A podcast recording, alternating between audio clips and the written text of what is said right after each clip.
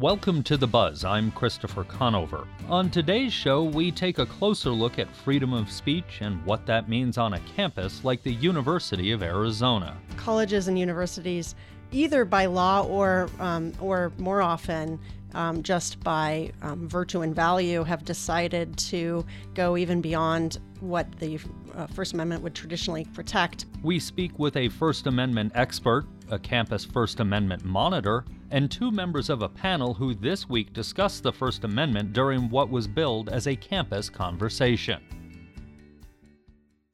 In March, two Border Patrol agents were invited to speak to the Criminal Justice Club on the campus of the University of Arizona. Other students found out and started a protest outside the room. According to the police report, that protest was loud enough to force nearby teachers to move their classes outside.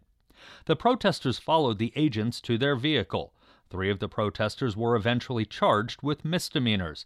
Those charges were dropped, but the anger about the incident and debate about First Amendment rights on campus continues. The university held a campus conversation about the incident this week. But before we get to that, let's back up and talk about what the First Amendment right to free speech is and isn't. Jane Bambauer is a First Amendment expert at the University of Arizona James E. Rogers College of Law. We began our conversation talking about the history of free speech on college and university campuses. Historically, and especially in the last 50, 60 years, the college campus was the embodiment of First Amendment values. It was a place where, in order to show and preserve sort of higher order thinking and especially critical thinking, it had tolerance for every viewpoint. Uh, and it was uh, meant to be a place where um, you know everybody could come and say what they think that training for critical thinking is that why colleges and universities are viewed a little differently when it comes to free speech? As maybe a, a, larger free speech space than just across the street outside the university? The public street is also actually a place that has significant first amendment protection.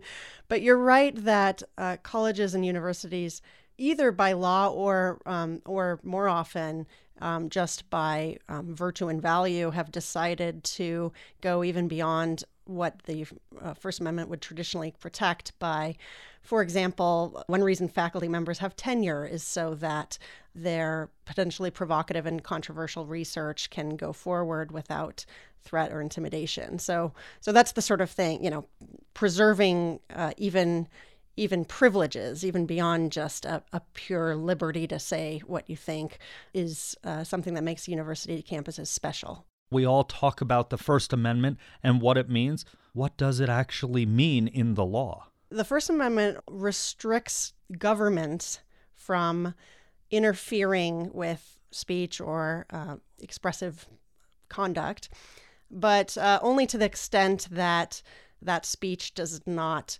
wind up doing sort of irrevocable harm. So within the First Amendment, there is some balancing that has to be done, but usually this balancing uh, is established with an expectation that speech is usually and presumptively not dangerous and not harmful to others. So that means that uh, in terms of universities, public universities, in addition to just having their own values that they might want to inculcate, are also under this requirement to not interfere with speech except under those special circumstances. In those special circumstances, I always heard it explained as you have free speech, but that doesn't mean you can yell fire in a crowded theater, for example. That colloquialism comes from a, an opinion uh, written by Oliver Wendell Holmes. Uh, but the interesting thing about it, it's a great example because it illustrates precisely that there are certain types of speech that have effects that are damaging, immediately damaging. Uh, and that's all true, but the concept was introduced in a concurring opinion when a political dissident was prosecuted successfully. Uh, this is during World War One. So I think that's a nice reminder that the concept of harm or even imminent harm can be taken too far and used to justify um, the suppression of speech that isn't actually dangerous. We're talking with Jane Bambauer with the University of Arizona Rogers College of Law. Is there legal guidance for colleges and universities, or really anybody, but we're focusing on colleges and universities, on how to deal with the heckler's veto when that stops being an additional exercise of First Amendment free speech and it becomes harassing and potentially dangerous? The law of the heckler's veto is a little bit unclear or unsettled right now. I mean, even the concept does, it doesn't really come from First Amendment precedent. It's sort of a summary of the types of cases that have arisen. So colleges, they have some guidance, but not perfect guidance a lot of their operations wind up having to be kind of reactive and learning from experience. Uh, we do know, though, that I mean, there have been cases where um, the Supreme Court or circuit courts have um, invalidated efforts to to restrict programming uh, because of fear of a hostile audience. That was the language that used to be used. Is that oh well, the audience might be so hostile that you know disrupt violence could emerge from from listening to a speech that they don't agree with. So these hostile audience cases. In the early part of the 20th century, the governments sometimes won, but over time they won fewer and fewer. And um, today it's it's basically considered uh, a vanishingly small uh, number of you know circumstances that could justify that kind of suppression for that reason. But on the other hand, in terms of what colleges or universities should do in order to protect uh, speakers and events from um, from the disruption of protesters, there that's a little bit uncharted. So that is, um, we we know that the university um, generally cannot prevent an event from happening, but to what extent do they need to mediate the event and and manage it in real time?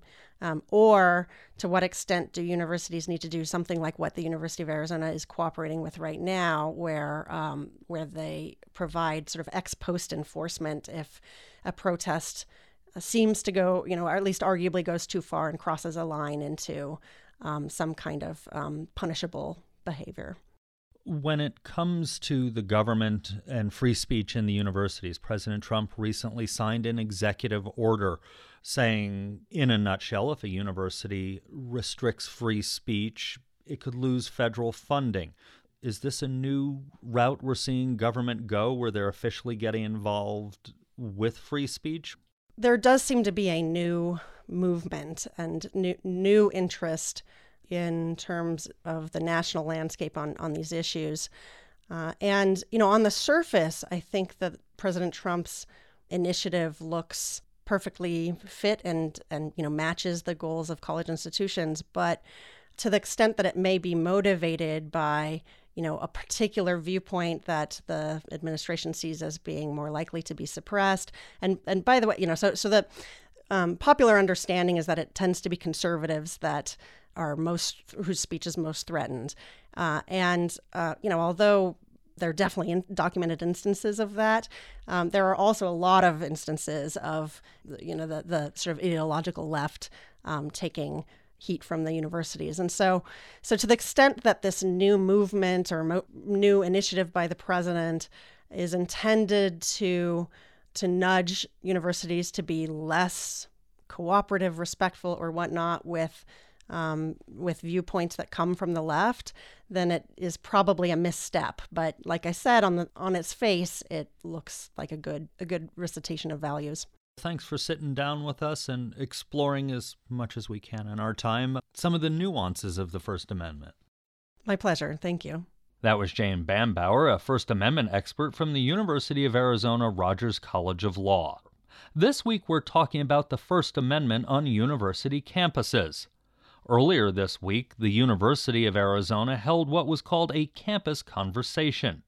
It came from that March incident and the protests that rocked campus in the month following.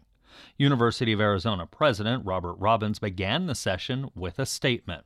I've talked to many people uh, inside uh, the U of A community and those outside in the community of uh, southern Arizona, and I, have learned a lot. And I'll tell you that uh, there have been mistakes made. Uh, I am very focused on uh, how we learn from these mistakes, and today is meant to be continuing that process of listening. For two hours, students, faculty, and staff members told a panel of university professors and administrators, sometimes very pointedly, what they want on campus when it comes to the First Amendment and other issues. On behalf of the Coalition Arizona 3, what we would really like is for our president and for others, um, including um, UAPD, to apologize to our students, to the Arizona 3, for how it was handled. I mean, that's one of many things we're asking for. But at the beginning, without an apology, it feels difficult to move forward. As someone who prepares bilingual teachers to make our classrooms more inclusive for immigrant and undocumented students, how can I reassure my students that they are safe on this campus with Border Patrol and ICE? Professors Nolan Cabrera and Ana Ochoa O'Leary were both panelists at the discussion. We began our discussion with their impression of the campus conversation. I think it speaks directly to, to how much injury has been done to this community. I know that a lot of people were really uncomfortable um, with the social demonstrations that were happening. Um, but, f- and even as somebody who was directly targeted and talked about um, during that during that time, I, I I kept seeing it as if they're this angry in this situation and they're this frustrated and they're dedicating this amount of time, that is equivalent to the amount of hurt that they are experiencing and the community pain that has been brought by this larger issue. And that it, it's not just by one acute event, it's been simmering for years and years and years of each previous administration just passing this over and not really taking it as seriously and the harm that it's doing to the community as seriously. So, um, in some respects, I think it was important to get that out there because otherwise we end up saying, well, it's, you know, okay, here was a an acute event and now it's past. And for me, it's like, no, no, no, this thing, it just keeps building up and building up and it's going to keep boiling over. Like, we can't just, the end of the year is going to hit, this issue's still going to be here when academic year 2019 2020 starts. In addition to echoing a lot of what Nolan said, um, you know, you realize how much this import is this step is so important. Uh, so at some point, you know, we don't know where to start, uh, but this was a start. And, well, you know, it could go either way. You know, it could make things worse or it can make things better. Um, I think the jury is still out in terms of that, but uh, at least it's a start. And I think anytime there's a start, uh, you know, it, it's at least it's a start. You know, I think of when, uh, say, uh, you, you have a clogged artery. You know, you've got to get the blood flowing and uh, you got to dislodge the stalemate. Uh, mixing metaphors here, but uh, uh, but you know you, you can't you can't be at a stalemate indefinitely. Something's got to budge. We're talking with Ana Ochoa O'Leary and Nolan Cabrera, both uh, professors at the University of Arizona and both members of the panel that took part in the campus conversation. Do either of you have any hope that this is the one that unclogs the artery and maybe there will be some movement this time? I never invest um, hope in a, in an organization or in a specific administration because there's too many competing demands. So I, I think that there's possibility that definitely wasn't here with say President Hart, but I don't. I'm not gonna. I can't look into my crystal ball and say it will actually happen um, because in many respects, part of the reason why we're having this as a broader conversation is specifically because a number of activist organizations have, come together and really directly disrupted and agitated here. Um, and so I think the larger question is how much are people willing to keep pushing on that? And it's an incredibly um, uncomfortable space to be in. But the point is that exactly what you said. If it's another conversation, if it's another conversation, that's exactly what happened in the previous administration. We had months of campus dialogue, listening tours, diversity task force, and then very little came out of it tangibly. And so it's going to require more direct uh, movement and pushing on this to keep it going. And what that exactly looks like, I don't know. Anna, do you see anything coming out of this campus conversation, or especially because we're at the end of the academic year, our seniors uh, on the UA campus are about to go out into the world, uh, hopefully have jobs, uh, and most of the students will be gone in another week and won't be back until August. Do you see this moving forward, or will this be the end of the uh, the end of it? Um, I think there's enough momentum and there is enough commitment on the on those who participated in the planning of the event. And, um, you know, the fact is that we still live where we live. We, the context, chances are very high that it will not change. So, uh, I, I think to answer your question, it will depend largely on the topics that will be proposed uh, as part of the next as a series. At this point, we don't know what that looks like, uh, which is which kind of addresses uh, that uh, one of the concerns of, of the activists on, on the floor yesterday uh, that they weren't brought into any type of uh, you know that that their thoughts about the matter were not sought out, um, and I think it wasn't clear. Well, that was not the that was not the time and place to do so much you know a lot of explanation, but um, I think there'll be time uh, for that. There'll be uh, incentive to do that. Um, I think some of these difficult topics, if the way that I understand it, these conversations will be over very difficult, uh, complex matters. Uh, so I think what we heard, and as we review the the video, um, I think some of those will will jump out at us, and I think that's that's important. I think the timing in terms of um, you know the summer is, is drawing close. It, you know that's a that's a really interesting um, you know, that this is an interesting period because at least this com- this, this first conversation happened before the semester. Usually, what we've seen, you know, in the activist world is that administrators, if they are on the cowardly side, they will, uh, you know, postpone it so that people leave, students leave, and you start the semester and things get waylaid, and you never know anything else about that. So I think I think that we had it before; it was pulled together quickly. Uh, I think it says a lot about the commitment of those planning the, these next conversations uh, that this this will in fact happen. So I think that that's a good that's a good indication. Um, also, I think what's really important is, um, you know, if you've had students, you know, when you show them a like a a film or a documentary that is distressing, that is uh, difficult to digest, you know, there should always be that period where you reflect on what you saw and come to terms with uh, the feelings or angst that you might have had. Uh, the summer repose might be something that we all sit back and after the chatter of yesterday, we will, you know, kind of think more clearly uh, and come back in the fall refreshed.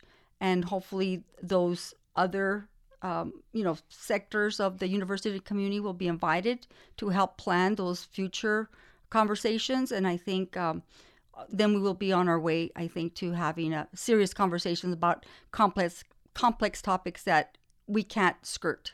All right. Well, thank you both for sitting down with us. Appreciate it. Thanks for the invitation. Thank you. That was Anna Ochoa O'Leary and Nolan Cabrera, professors on the University of Arizona campus and panel members for the campus conversation. So, who makes sure free speech and First Amendment rights are preserved on campus? At the University of Arizona, that falls to First Amendment monitors, including Dean of Students Kendall Washington White. We refer to um, our uh, colleagues and staff in the Dean of Students office um, as First Amendment monitors. It's not a it's not a standalone position. It's a volunteer volunteer um, opportunity for us to protect freedom of expression, regardless of what side you're on. So, as you know, um, the university brings a, a, variety of speakers to campus, and for the most part, not controversial at all. But every now and then there are um, controversial, and that's all in your.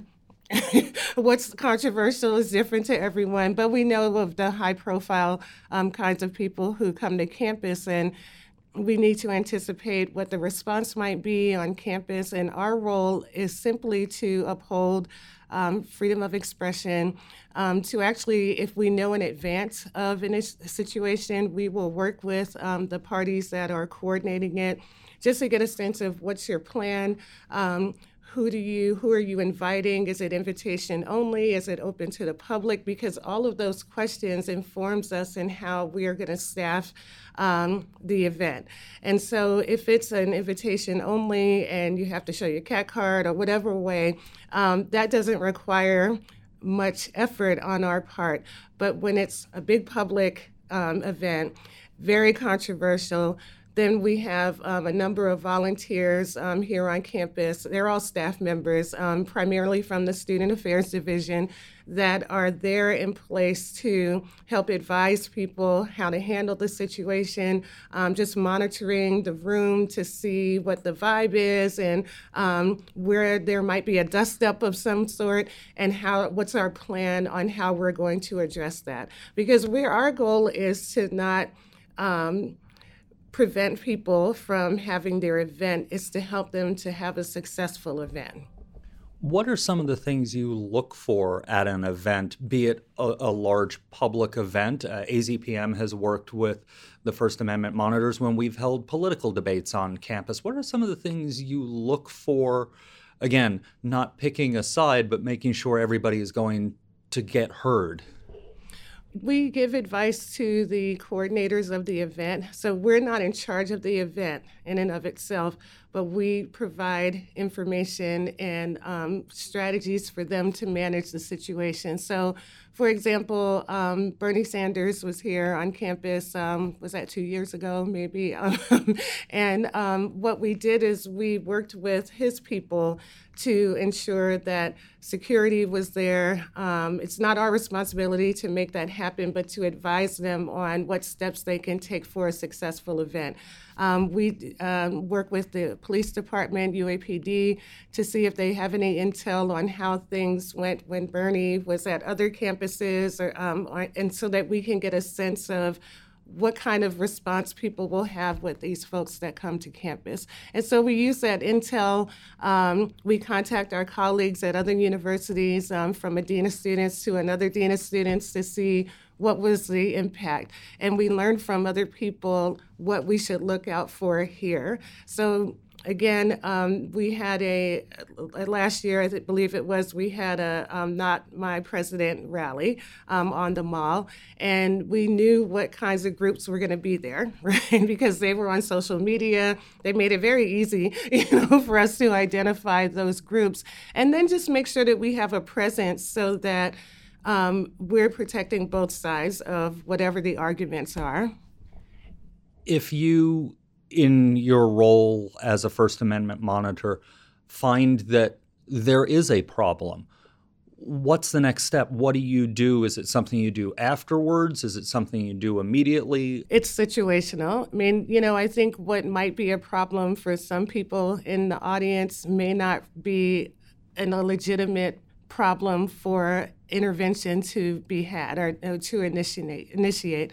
Um, I think that when we know there's a problem, we will speak to the individuals. If it's a group, we'll ask for who's the um, lead, you know, who's the leader of this group, because we want to have a conversation with them about, again, what are your intentions? Here's how this might be um, become a bad situation, right? It may escalate to a point, and we don't want anyone to be hurt. We don't want, you know, we want you to have your ability to speak up and share your opinion, but we also need to make sure that other people have the option to be heard as well. So we try to reason with people. Um, when we had the Trump, uh, uh, uh not my president rally on campus, there was a young man, um, UA student, who uh, showed up with a Confederate flag. And of course, that was very problematic for um, uh, nearly everyone there. And people were really starting to surround him and get in close, really close, you know, not arm's length away. And I happened to be there when that happened, and I just stood next to him and just started having a conversation with him. Um, and people, this, you know, the people around him, they started moving away because other monitors came up and said you have to give him space. But I just engaged him with in a conversation about, so what's your motivation to do this? I'm curious. And, and I really was curious, like, why would you show up with this um, flag knowing what the um, experience is going to be for others? And he talked about states' rights and all of that. And, and, I, and he said, you know, um, the Civil War was all about states' rights, and I just said, "Really?